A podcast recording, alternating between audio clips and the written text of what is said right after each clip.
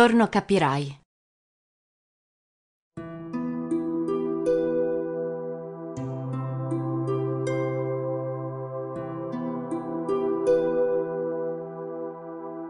Una tozza farfalla nera con le ali punteggiate di rosso si posa sui capelli di Emmanuel. Lui la raccoglie sull'indice e la osserva.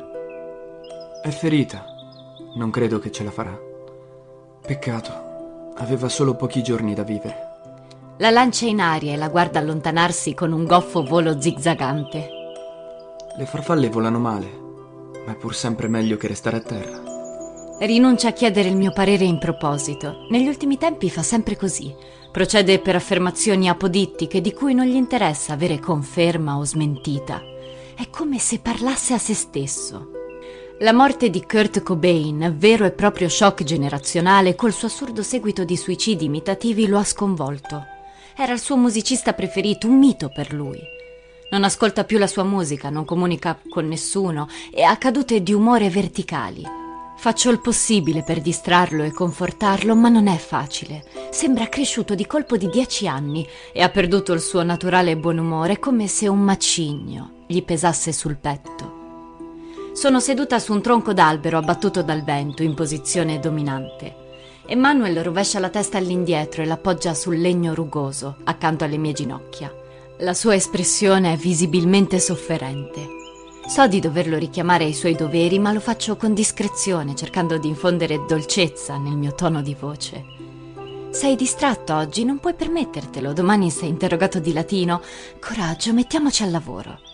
Gli apro il libro e glielo appoggio delicatamente in grembo. Comincia dalla lettura metrica. Ho già letto in metrica.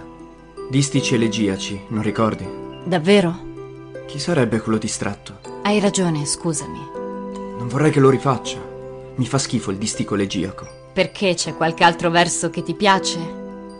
Forse quello del Carmeotto. Il coliambo, detto anche trimetro giambico scazzonte. Hai ragione, è un bellissimo verso. Ora passa alla traduzione. Ti amai, allora, non come la gente volgare ama un amante, ma come un padre ama i figli e i generi. Adesso so chi sei, perciò anche se brucio di un fuoco più violento, tu sei per me molto più vile e spregevole. Com'è possibile, dici? È giusto, ma sai dirmi perché qui si traduce come? Nessuna risposta. Mi ascolti? No, Emanuel non mi ascolta. Seduto nell'erba a gambe incrociate con il libro appoggiato sulle ginocchia, chiude il volume, mi volta le spalle, strappa un filo d'erba e si mette a masticarlo pensosamente. Hai fame? Non è che mangio erba perché ho fame. Non sono mica una capra. Però forse un po' di fame ce l'ho. Sorrido fra me. Per quanto depresso è pur sempre un ragazzo di 16 anni, con i normali appetiti di un adolescente. Ho messo dei panini nel cestino, ne vuoi uno? Cosa c'è dentro? Prosciutto. Allora no, grazie. C'è anche insalata e pomodoro. Quello sì, grazie. Gli porgo il panino. Incomincia a sbocconcellarlo con più appetito di quanto voglia ammettere. Sai, dice masticando con la bocca piena. Penso che diventerò vegetariano come Pitagora. È un grande Pitagora, a parte quella storia delle fave che non ho mai capito. Nemmeno io, a dire il vero. Quindi è inutile che ti chieda di spiegarmela. Sì, è inutile. Finisce il panino, beve un sorso di Coca-Cola e si asciuga le labbra con la manica della camicia a quadri. Poi raccoglie un sasso di fiume, di un bianco trasparente con venature rossastre, e lo guarda in controluce. Anche le cose più normali possono essere bellissime. Basta saperle osservare. Sì, per essere un sasso è molto carino. Assomiglia un po' a un opale. Non ti capita mai di sentire che manca qualcosa? Che intendi? A me capita specialmente dopo la pioggia, quando sento l'odore del fieno appena tagliato. Mi dà un senso di vertigine una specie di tuffo all'indietro. È una sensazione indescrivibile, come se in quell'attimo fosse racchiuso il senso della vita. A te non capita? Si chiama déjà vu. Ti ho chiesto se ti capita, non come si chiama. Sì, mi capita. E che rimedio c'è?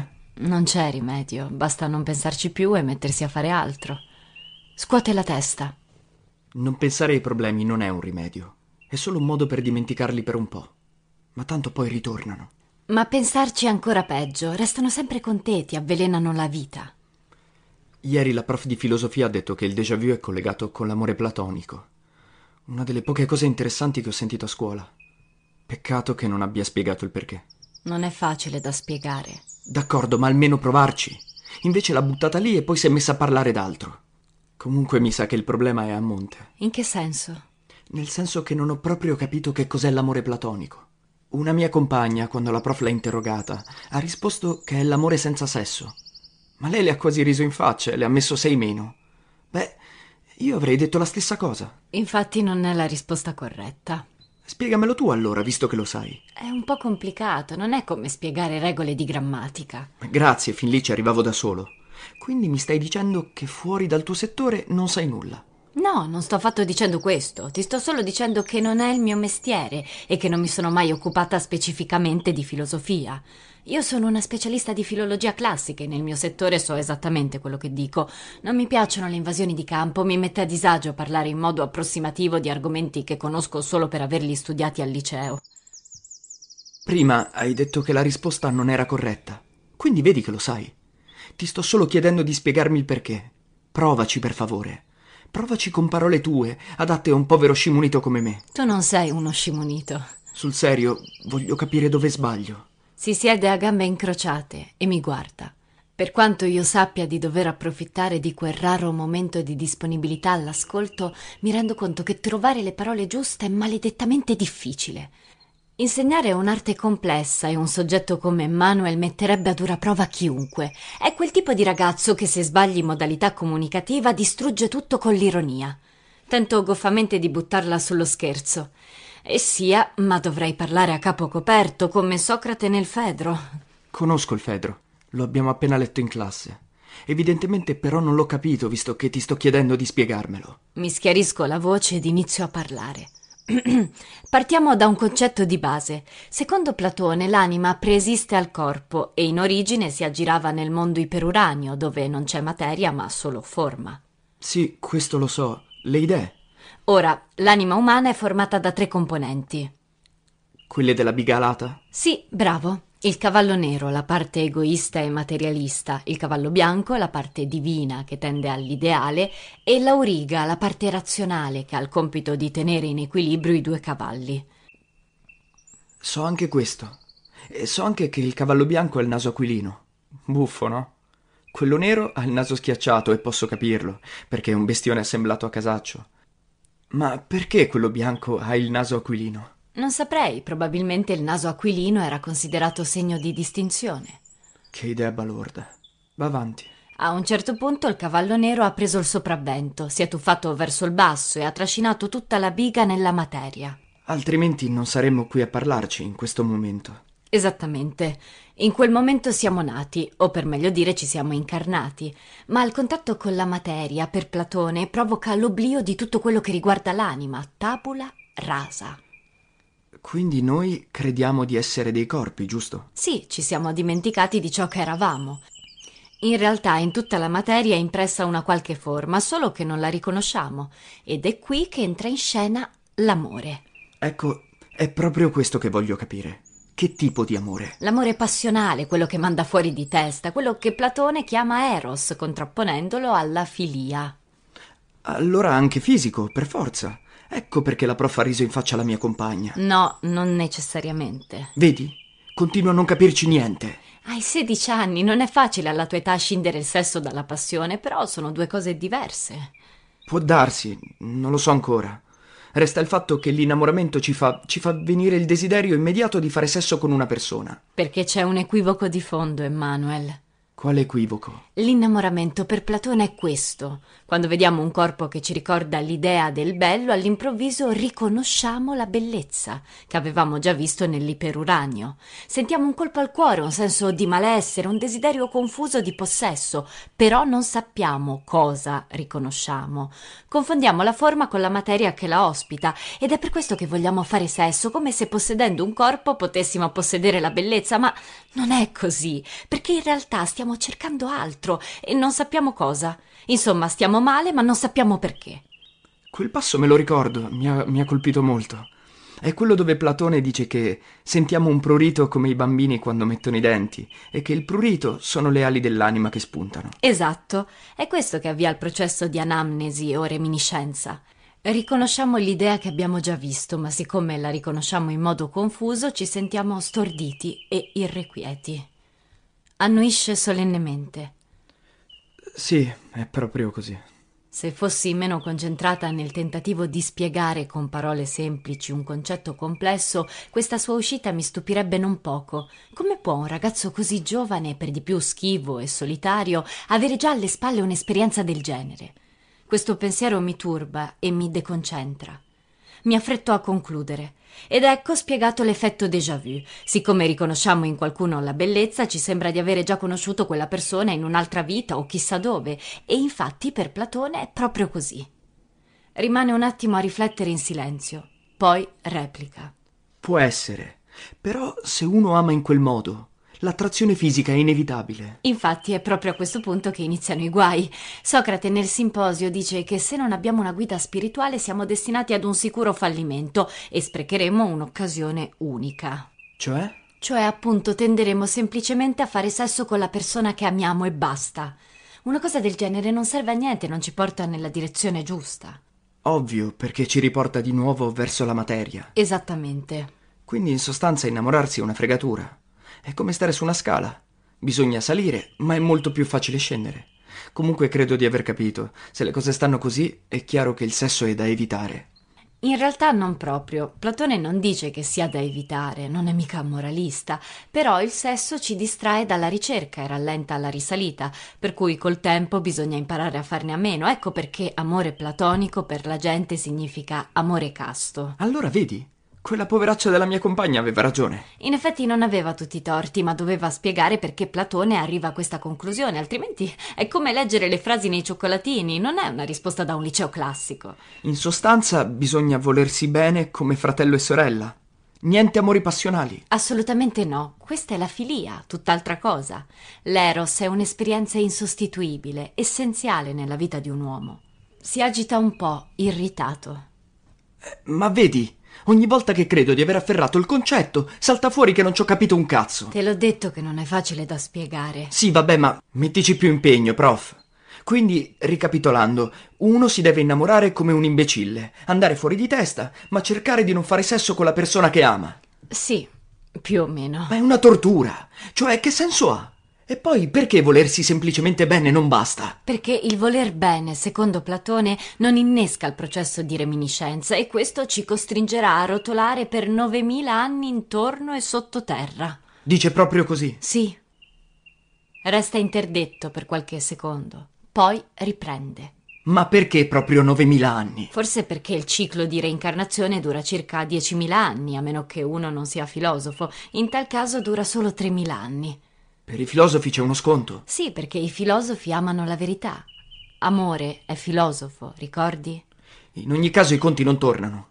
Anche calcolando la vita media di un uomo sugli 80 anni, che sono tanti, a occhio e croce avanzano 920 anni, hanno più o hanno meno. Resto stupita da questa sua osservazione. Non ci avevo mai pensato. Insiste. E poi scusa, che vuol dire intorno e sotto? Cioè sotto basta e avanza. Perché anche intorno? Francamente non lo so. Non so se ho capito, ma questo è davvero interessante. Sì, tanto più che nessun altro filosofo antico la pensa così. Ora basta, dai, per oggi ho maltrattato abbastanza Platone. Ti perdonerà. In ogni caso io ho capito quello che mi serviva di capire. Cioè? Si volta con un sorriso enigmatico, lasciando cadere la domanda. Una folata tiepida si leva dal fiume, portando con sé un sentore stagnante di acquitrino. Hanno di nuovo buttato nell'acqua dei sacchetti di plastica. Lo stanno ammazzando questo fiume. Ma non dovrebbe essere obbligatorio il riciclaggio dei rifiuti? Dovrebbe. Buttare via le cose è da idioti. E anche il riciclaggio non è che sia poi tanto intelligente. Mi dici che senso ha buttare via le bottiglie di vetro per poi spaccarle, triturarle e rifare delle bottiglie di vetro? Non possiamo tenercele come sono, che ne so, e lavarle bene prima di riutilizzarle. Infatti ai tempi di mio padre era così. Quindi col passare del tempo siamo diventati sempre più cretini. È bello saperlo. Comunque ricordiamoci di raccogliere quei cazzo di sacchetti prima di andare via. Si sono arenati sotto quella pianta. Quale? Quella laggiù, la vedi? La vedo, è un nespolo. Sei una specie di enciclopedia ambulante. Sei tutto tranne le cose importanti. Quelle non le sa nessuno, ragazzino. Ma io ti voglio bene lo stesso, anche se sei una professoressa ignorante. Mi sorride prima che io possa risentirmi. Scherzo, dai. Tace a lungo, poi mi chiede a bruciapelo. Pensi anche tu che io sia un perdente? In che senso, scusa? Oggi nell'acquario c'era un pesce con una strana muffa bianca addosso. Sono andato a comprare un disinfettante in farmacia e quando sono tornato a casa l'ho trovato mezzo divorato dagli altri pesci. Ma era ancora vivo. Non sapevo cosa fare. Teresa mi ha detto che era da vigliacchi lasciarlo soffrire. Così l'abbiamo tolto dall'acqua e l'abbiamo ucciso con una goccia di formalina. Ci sto male ancora adesso. Purtroppo in natura i soggetti sani eliminano per istinto quelli malati o anormali. Cosa ne sanno i pesci che uno di loro è malato? È diverso, si comporta stranamente. Anche le galline fanno così. Allora lo vedi? Sono un perdente. Ma che c'entra? Mica sei una gallina tu. Teresa è saggia. I miei mi dicono sempre che le do troppa confidenza. Anche quello dei tuoi è un comportamento naturale. Sai una cosa, prof? Avere a che fare con una ex prima della classe è oggettivamente palloso, ma ha i suoi vantaggi. Si può parlare un po' di tutto. È un complimento o una critica? Un complimento. E poi sto anche scoprendo delle cose. Platone? Non solo, anche Catullo. Quei versi mi hanno fatto una strana impressione. Che impressione? Come se fossero stati scritti apposta per me. Ma tu non assomigli per niente a Catullo, per fortuna. Dici? Un'impressione così forte non può essere casuale. Lo escludo. Catullo era stato tradito dalla donna che amava. Quando le ha scritto quelle parole soffriva come un cane. Cosa vuoi saperne tu? Mi accorgo di aver commesso una tremenda gaffa. Mi guarda con un'espressione torva. Scusa, potresti evitare di farmi pesare così la mia inesperienza? La pezza che ci metto è peggio del buco. Non voleva essere una critica, non è niente di personale. È tipico degli adolescenti assorbire tutto come delle spugne. Crescendo diventerai più impermeabile. Un giorno ripenserai a questi momenti e ti sembrerà tutto lontanissimo e molto buffo. Non risponde. A cosa stai pensando? Al cumulo di cazzate che hai detto. Ma proprio tante, eh? Se non sbaglio si chiama retorica. Non essere arrogante. E tu allora? Con tutta la tua pseudocultura sei sensibile come una suola di scarpe. E pensare che non ho mai creduto all'astrologia. Che cazzo c'entra l'astrologia? Facciamo finta di crederci. Facciamo finta. E allora? Nato sotto il segno dei pesci. No, dai, Venditti no. Non sto citando Venditti, tutti i sacri testi dell'astrologia dicono che i nativi dei pesci sono lunatici e ipersensibili. Pensano che tutto quel che succede sia fatto apposta per ferire loro. E con ciò? Con ciò non ti ha mai sfiorato il sospetto di essere un po' egocentrico? Scuote la testa con un'espressione di profonda nausea. Non ti facevo così superficiale. Ecco un altro cliché tipico del tuo segno, la profondità.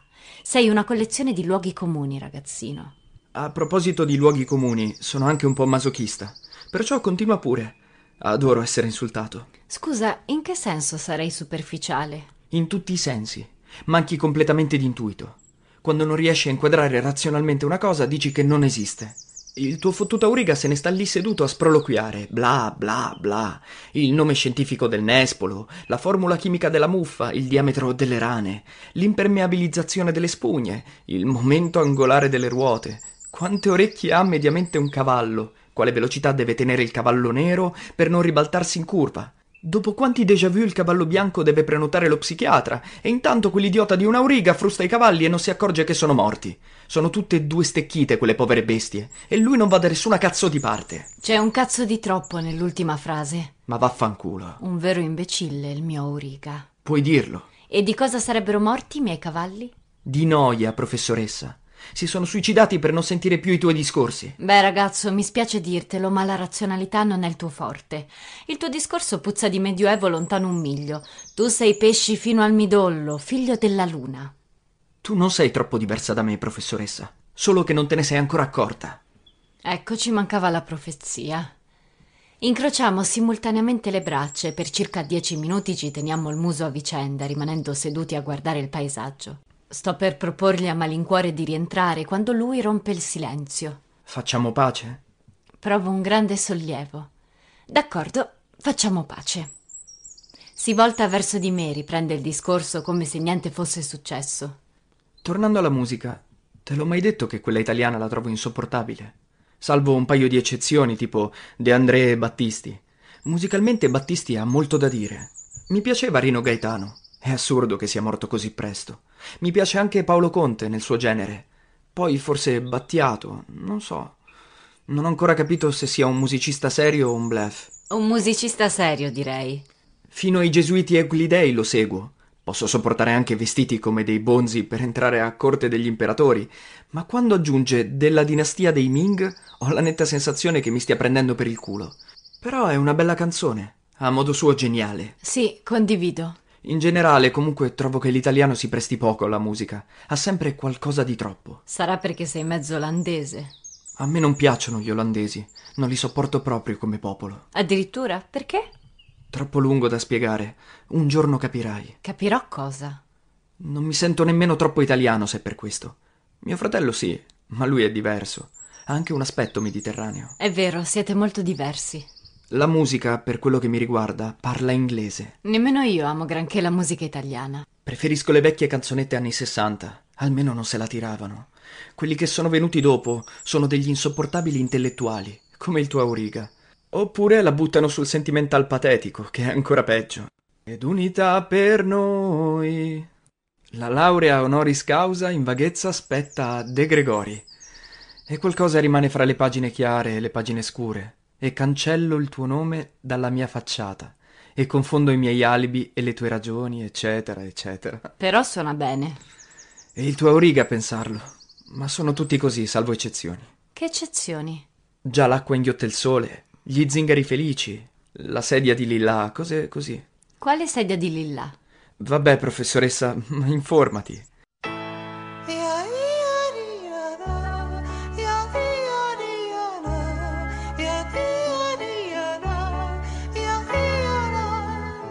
E poi ci sono le classiche ciambelle col buco, che non sai mai come gli siano riuscite. Un fiore in bocca può servire,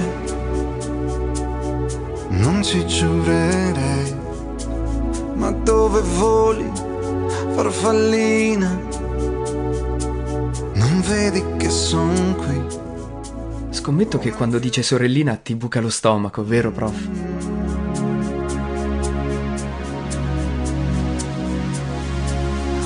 Potresti dirmi, sorellina, in cosa credi tu? Lo blocco. Basta così.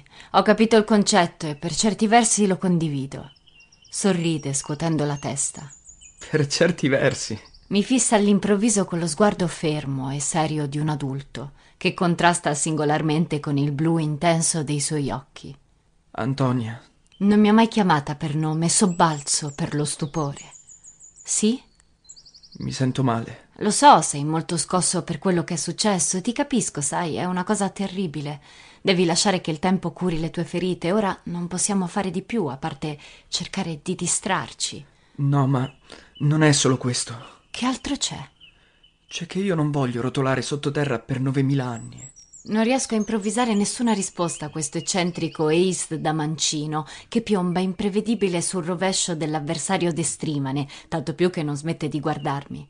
Mi sento braccata, come inseguita da due fari blu nella notte. Cerco istintivamente nella borsetta un paio di occhiali scuri. Non c'è il sole. Commenta, senza distogliere lo sguardo. Mi danno fastidio i raggi che filtrano tra gli alberi, mi arrivano proprio negli occhi. Il sole è basso, sta quasi tramontando. Già. Noi due parliamo troppo, gli dico severa. Intanto le ore passano e non ci accorgiamo che è tardi. Sì, è tardi e ci dimentichiamo perfino di mangiare. Finiremo per trasformarci in cicale. Cos'è la giornata del Fedro? Non risponde. Finalmente abbassa lo sguardo, si volta ed accende lo stereo. Mi meraviglia che voglia ascoltare musica in un momento come questo, ma appena sento le prime note di quel brano riconosco le corde che fanno vibrare la sua anima. Un giro di chitarre distorte e melodicamente grezzo, ma nello stesso tempo anomalo e imprevedibile, una voce dal timbro caldo e sensualmente adolescenziale. Ne resto affascinata. Non so chi sia e non oso chiederglielo, ma inconsciamente penso che gli assomigli.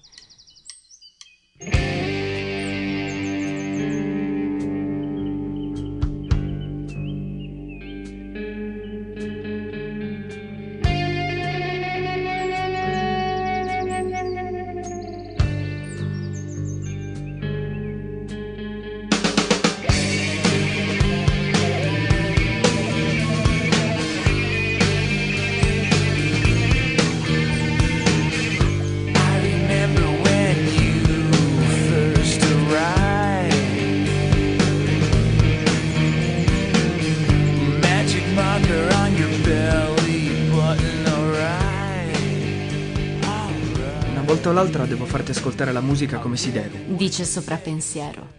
Cioè? Ci vuole un impianto serio, come quello che ho in camera mia. E possibilmente un disco in vinile. Lo preferisco di gran lunga al CD.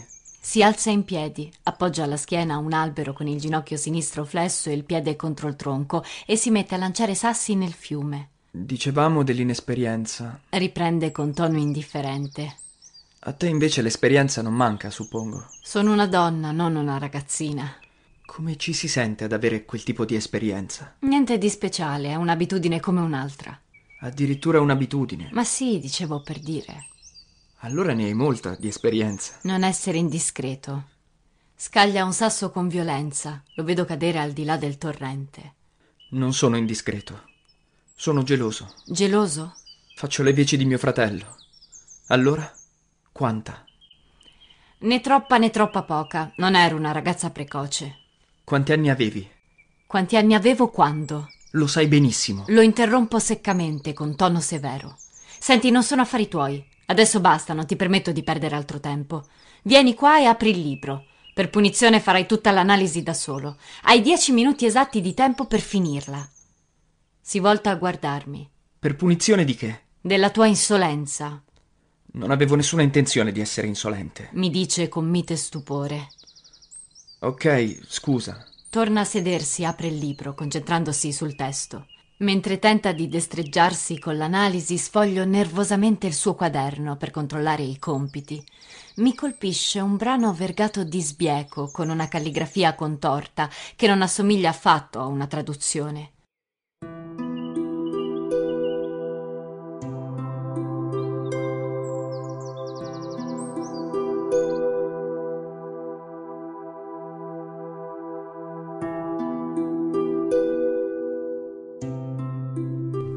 Sono le due di notte e non riesco a dormire.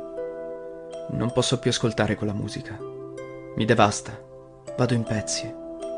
Il silenzio è spaventoso. Spaventoso il senso di solitudine. L'impressione è che tutto giri alla rovescia. Peggio. Che tutto giri per il verso giusto mentre io vado alla rovescia.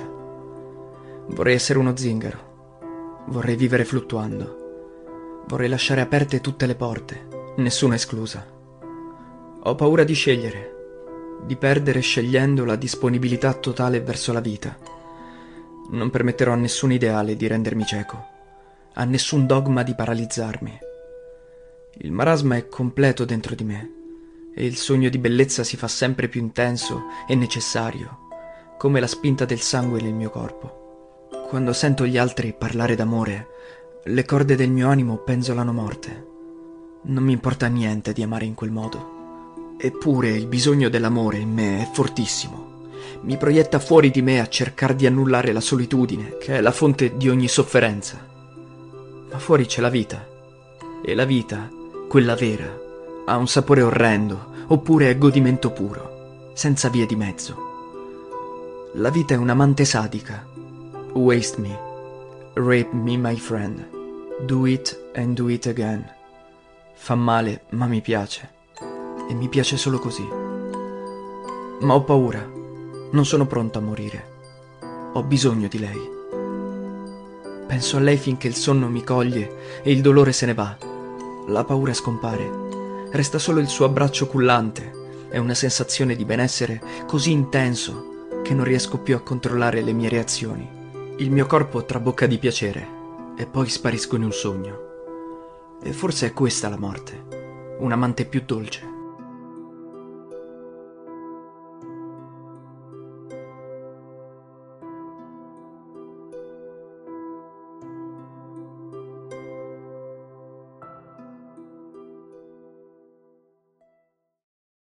Chiudo di scatto il quaderno e riapro i miei appunti di greco, mentre tutte le saracinesche del mio essere scendono ad impedire che quella cosa mi entri dentro. E questo cos'è? Un ferecrateo? Emanuel è innamorato e non me n'ero accorta. Come ho potuto non capirlo? Non è più un bambino, dopo tutto. Sto perdendo colpi. È un gliconeo.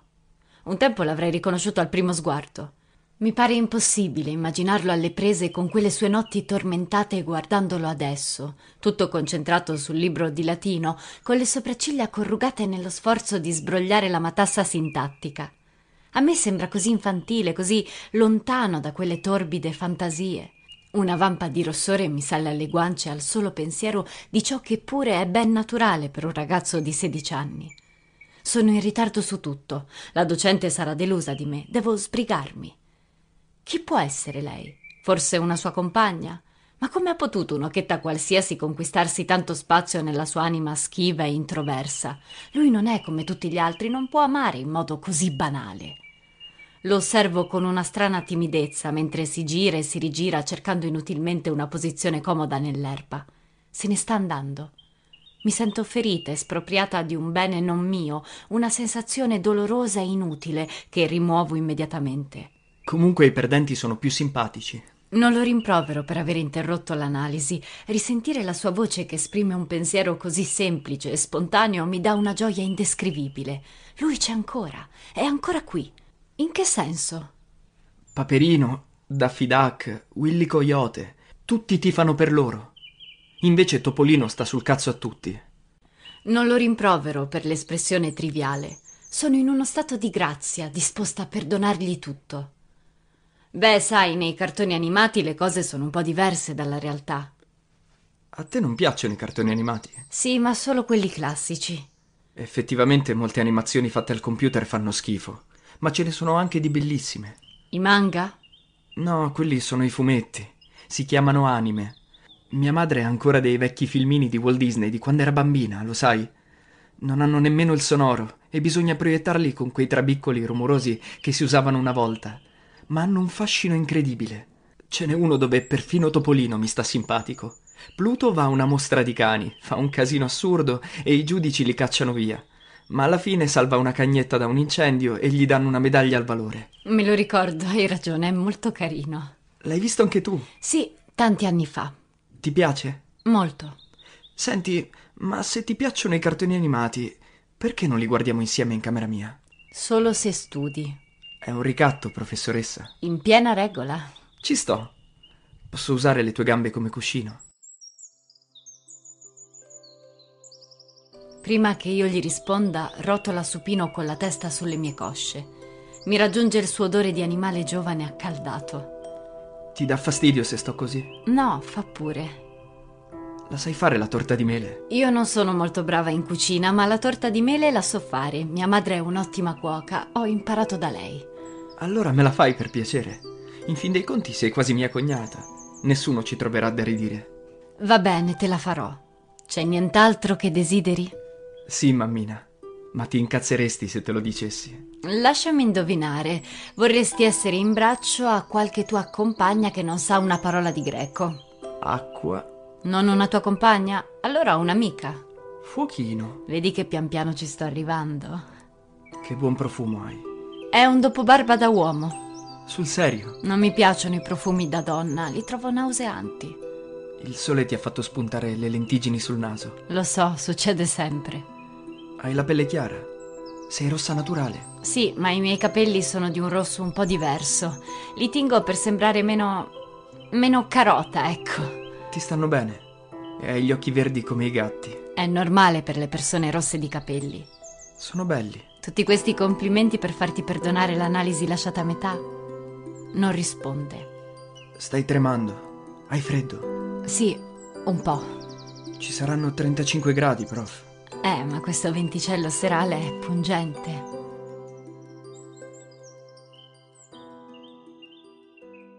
All'improvviso si alza, scuote via con le mani la polvere e i fili d'erba che gli sono rimasti appiccicati addosso e mi tende sportivamente la mano. Dai, andiamo. Si è fatto tardi. Non vorrei far aspettare il tuo futuro marito. Mi precede attraverso il bosco camminando a passi rapidi, come se avesse fretta di allontanarsi da me. Ad un tratto, senza voltarsi, dice: Comunque è stato un omicidio, non un suicidio. Come? Niente. Un giorno capirai. Something.